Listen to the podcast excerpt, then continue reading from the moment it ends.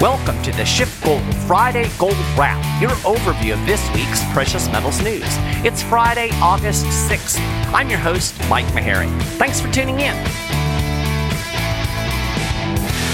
Man, oh man, I wish my words had as much power as some of these guys over at the Fed. I mean, heck, half the time I had a hard time getting my kids to even listen to me, but a Fed official can move markets with just a little bit of blah, blah, blah. Gold spent most of the week solidly above $1,800 an ounce until Fed Vice Chair Richard Clarida started running his yap on Thursday. In fact, gold had a solid rally after we got the ADP private sector employment data. It came in way lower than expected. I mean, way lower. 330,000 jobs added versus 700,000 jobs expected. But then here came Clarida saying the central bank will probably hit its economic targets by the end of next year and start raising rates again in 2023. He said inflation is tracking to meet and exceed the Fed's 2% goal. Gee, you think, Rich? And he went on to say, quote, given this outlook, and so long as inflation expectations remain well anchored at the 2% longer run goal, Commencing policy normalization in 2023 would, under these conditions, be entirely consistent with our new flexible average inflation targeting framework. Clarida's comment sparked a dollar rally, and that erased the gold rally. This morning, as I started show prep, we were back below $1,800 an ounce as everybody breathlessly awaited the July jobs report. Now, if you listen to the show regularly, you know why the vice chair's comments are, quite frankly, absurd. I was especially amused that he used the words policy normalization as if maybe raising rates in over a year somehow reflects normalcy. This ain't normal. And ticking interest rates up 25 or 50 basis points in 2023 won't make it normal either. But stop and think about this. This guy talks, and people start selling gold and buying dollars based on something that may or may not happen like 16 months from now. Meanwhile, the abnormal policy that is creating this massive inflation surge will continue unabated. And people bought dollars, dollars that will keep devaluing you know, it's really pretty crazy. And we got yet more data this week indicating that inflation isn't transitory. Over 85% of manufacturers reported increasing prices in July in the most recent manufacturing ISM report. At some point, producers will have to take steps to mitigate the impact of rising prices. That means passing costs on to consumers, cutting costs or some combination of the two. If they raise prices, the move I think most companies will ultimately take, it will push CPI up even more. That's why Peter Schiff has been saying we could see an even bigger jump in CPI as we move through the last months of this year. And of course, if companies just start trying to cut costs, well, that's going to undercut this so called economic recovery.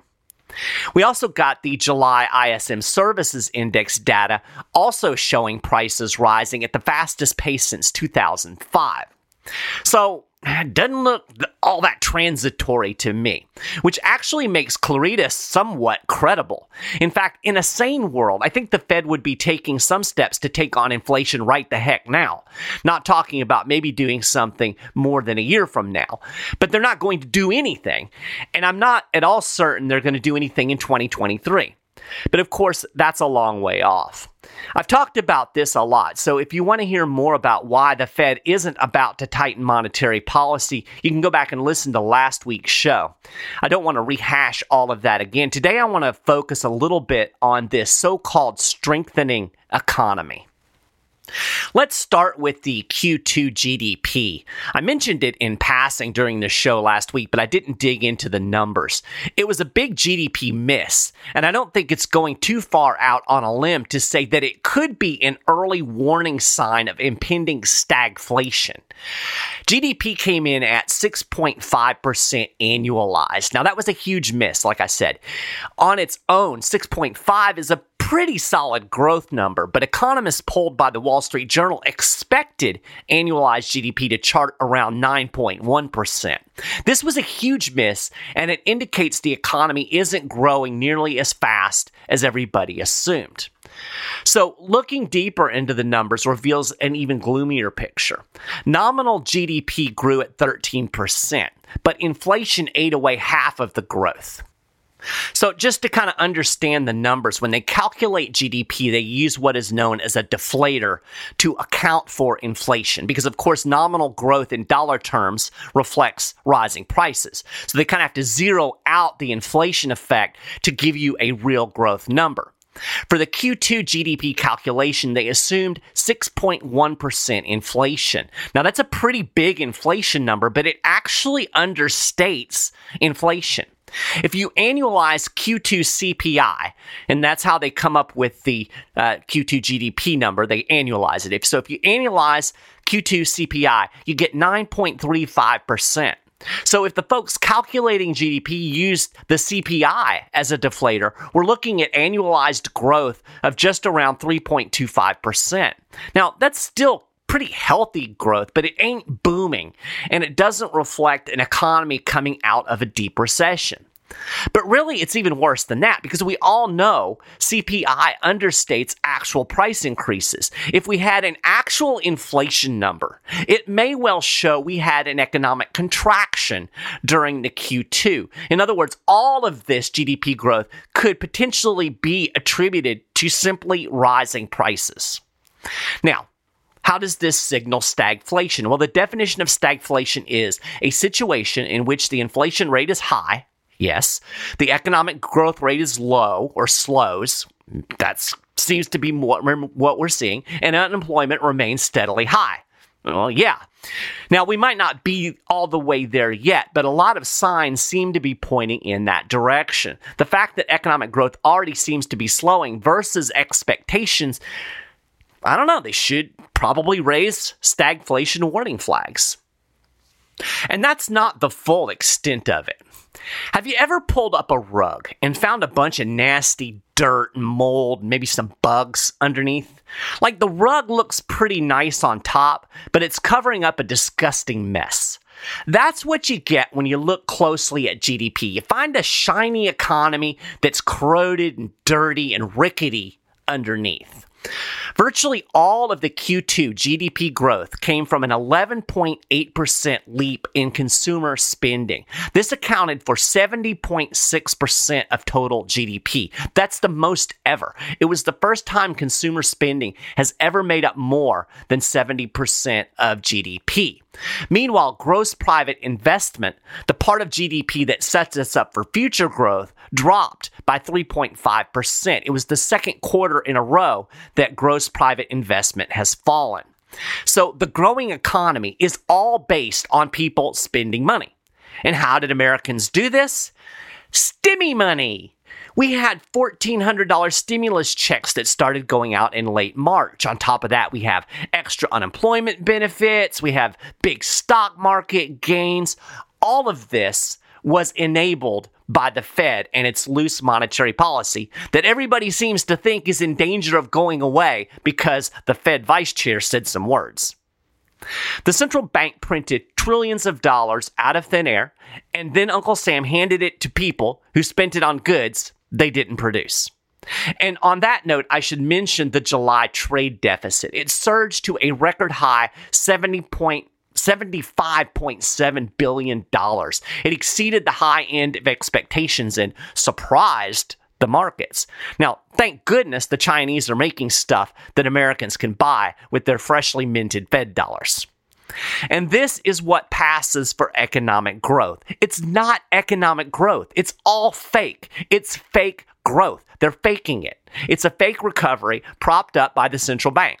Whenever the Fed does take away the punch bowl, ooh, the party goers are going to be pissed. Now, of course, stimulus money only goes so far, right? Late in the quarter, that started to run out. So, what did Americans do? They bought stuff the old fashioned way. They borrowed money. Household debt surged by $313 billion in the second quarter to nearly $15 trillion, according to the Federal Reserve Bank of New York Household Debt and Credit Report. It was the biggest quarterly dollar increase in household debt since 2007. In percentage terms, household debt grew by 2.1%. That was the biggest surge since Q4 2013. Now, household debt in this calculation includes mortgages, home equity loans, credit cards, auto loans, student loans, and then a category they call other debt. With home prices rising, inflation, increasing mortgage debt was a big factor in the overall rise of household indebtedness. Mortgage balances increased by 282 billion during the quarter. That was a 2.8% rise from Q1 and a 6.7% year over year increase. The quarterly increase was the biggest since 2007. Remember, that was the cusp of the mortgage crisis. Outstanding mortgages now total more than $10.4 trillion. Now, the good news, I guess, is that seriously delinquent mortgage balances dropped by 0.47% of total balances. That's the lowest in the data going back to 2003. But forbearance for federally backed mortgages sweeps delinquency problems under the rug. At the end of Q2, there were still nearly 2 million mortgages in forbearance. That means people aren't paying on them, but they're considered current. We could see a huge spike in delinquencies and default when forbearance programs run out this fall. Now, mortgages weren't the only source of rising debt. Credit card balances rose 2.2% from Q1 to $787 billion. If you include other sources of revolving credit, that number is close to a trillion dollars. So, at least some of that consumer driven GDP growth was put on Visa and MasterCard. So you'll have to pay the balance later. I don't know. I mean, maybe Biden will give you another stimmy check, right? Now, the mainstream will spin rising credit card debt as good news. That's because this fake ass economy depends on people spending money they don't have. This is another reason the Fed can't raise interest rates. They need people spending money. They need people borrowing themselves deeper and deeper into debt. So the pundits will tell you this is great news because Americans are confident about the economy and they're spending again. And yeah, that is one way to look at it. But you could also conclude that since Americans have run out of stimulus money, they've been forced back to borrowing to keep up with the ever increasing prices. In other words, the sudden explosion in credit card spending could reveal consumer stress, not consumer confidence. Surging prices for both new and used cars, inflation, pushed auto loan and lease balances higher by 2.4% in the second quarter. It was the biggest quarter over quarter percentage increase since 2016. Outstanding auto loans now total $1.42 trillion. With school out for the summer, student loan balances ticked down by $14 billion after a big jump in Q1. Student loan balances often drop in the second quarter, but even with the decrease, Americans still owe $1.57 trillion in student loan debt. That's up 1.9% from a year ago. The seriously delinquent rate in student loans dropped to 5.7% of total balances, which honestly is pretty high. But it wasn't because people suddenly started paying up that the balances dropped. Many student loans were automatically entered into forbearance last spring, and they don't count as delinquent.